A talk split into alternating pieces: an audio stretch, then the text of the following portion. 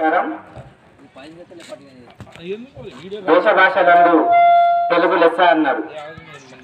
ఆ మాట ఎందుకు అన్నారు అంటే భారతదేశంలో ఎన్నో భాషలు ఉన్నప్పటికీ తెలుగు అనేది మాట్లాడితే ఒక మధురం వింటే ఒక మధురం పాడితే ఒక మధురం ఏం చేసినా కూడా చాలా అందంగా ఉంటుంది.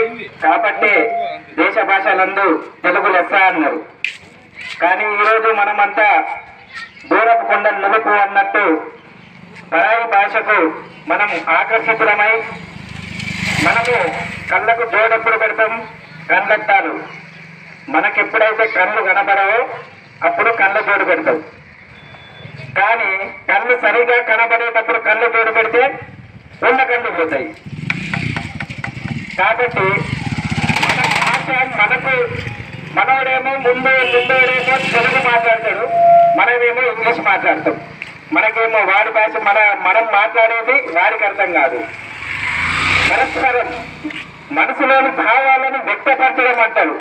ఒకరికొకరు వ్యక్తపరిచే విధానంలో ఏదైతే ఎవరైతే ఏ భాష మాట్లాడతారో ఏ భాషలో మాట్లాడితే అర్థమైతే ఆ భాషను మాట్లాడడం వల్ల పరస్పర సం- అర్థమైంది కానీ మనం ఏం చెప్తాం?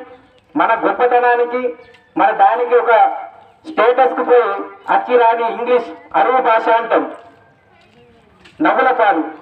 మనకంటే గొప్పవాడు ఉంటే నవ్వుల పాలు అవుతాం కాబట్టి మన భాషను ప్రేమిద్దాం మన భాషను రక్షించుకుందాం.